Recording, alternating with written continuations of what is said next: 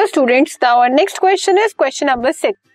What happens when dilute hydrochloric acid is added to the following? आपको कुछ reactions बतानी है डिफरेंट डिफरेंट सब्सटेंसेस में अगर आप हाइड्रोक्लोरिक एसिड को ऐड करते हो तो। Right balanced chemical equations chemical equations के साथ। तो first is bleaching powder bleaching powder reacts with hydrochloric acid and forms calcium chloride water and chlorine gas जब आपका ब्लीचिंग पाउडर रिएक्ट करता है आपके H C L hydrochloric acid के साथ तो क्या होता है? सी ए सी एल टू बनता है that is calcium chloride water and हमारी क्लोरीन गैस लिबरेट होती है ओके अब अगर वो जिंक ग्रैनुअल्स के साथ रिएक्ट करे जिंक क्या है? मेटल है, उसके साथ एसिड रिएक्ट करेगा तो कौन सी गैस इवॉल्व होगी?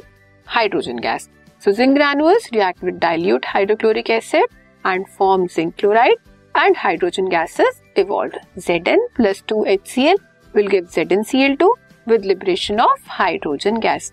ये जितने भी अपवर्ड्स एरो हैं, ये क्या शो कर रहे हैं कि हमारी गैस लिबरेट हो रही है एमिट आउट हो रही है। Next is baking soda baking soda क्या है? बेसिक है नेचर में।